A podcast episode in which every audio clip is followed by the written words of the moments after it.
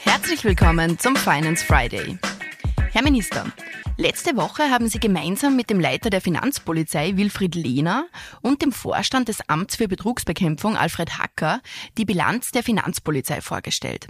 Vielleicht starten wir mit einer kurzen Verständnisfrage, bevor wir auf die konkreten Zahlen der neuen Bilanz eingehen. Was macht denn die Finanzpolizei eigentlich genau und warum ist ihre Arbeit so wichtig? Die Finanzpolizei ist eine äh, Ermittlungs- und Kontrolleinheit der Finanzverwaltung, konkret äh, des Amtes für Betrugsbekämpfung. Ihre Kernaufgabe ist die Durchführung gezielter Kontrollen, um Steuerhinterziehung, Sozialleistungsbetrug, organisierte Schattenwirtschaft und illegales Glücksspiel aufzudecken und zu verhindern.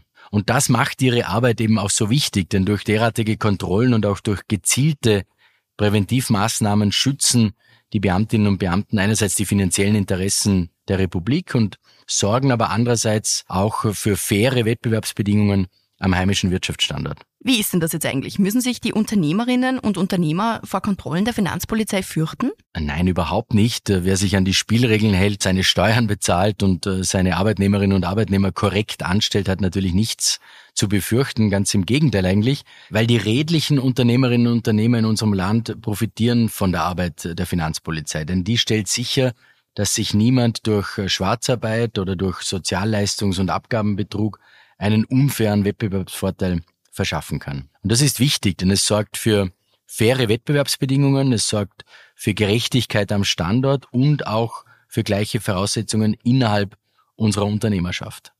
Und eines muss schon klar sein, all jene, die sich an die Spielregeln halten, dürfen nicht die Dummen sein.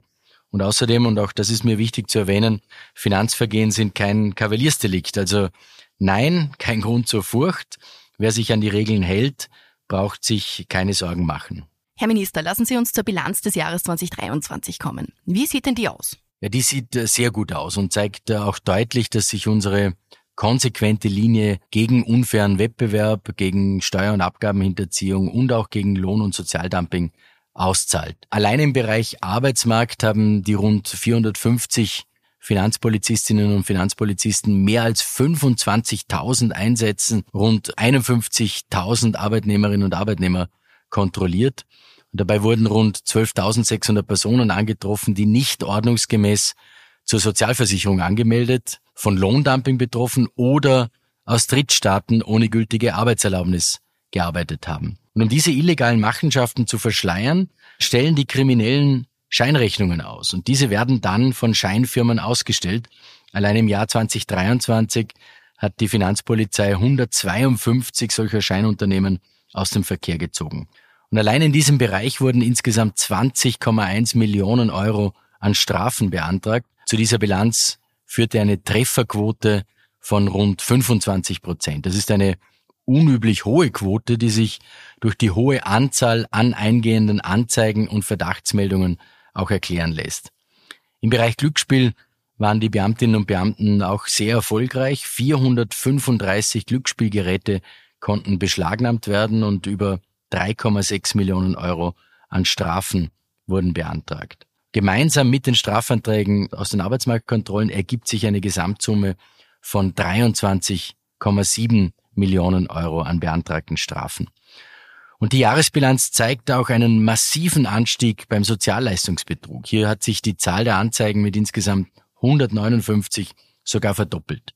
Darunter versteht man Fälle, wo beispielsweise Arbeitslosengeld oder Mindestsicherung zu Unrecht beantragt worden sind oder neben dem Bezug der Gelder durch Schwarzarbeit Geld dazu verdient wurde. Außerdem ermittelt die Finanzpolizei auch in mehreren Großfällen gemeinsam mit Steuerfahndung, aber auch mit Landeskriminalämtern, mit dem Bundeskriminalamt zu österreichweiten Betrugsfällen mit Schadenssummen von weit mehr als 100 Millionen Euro.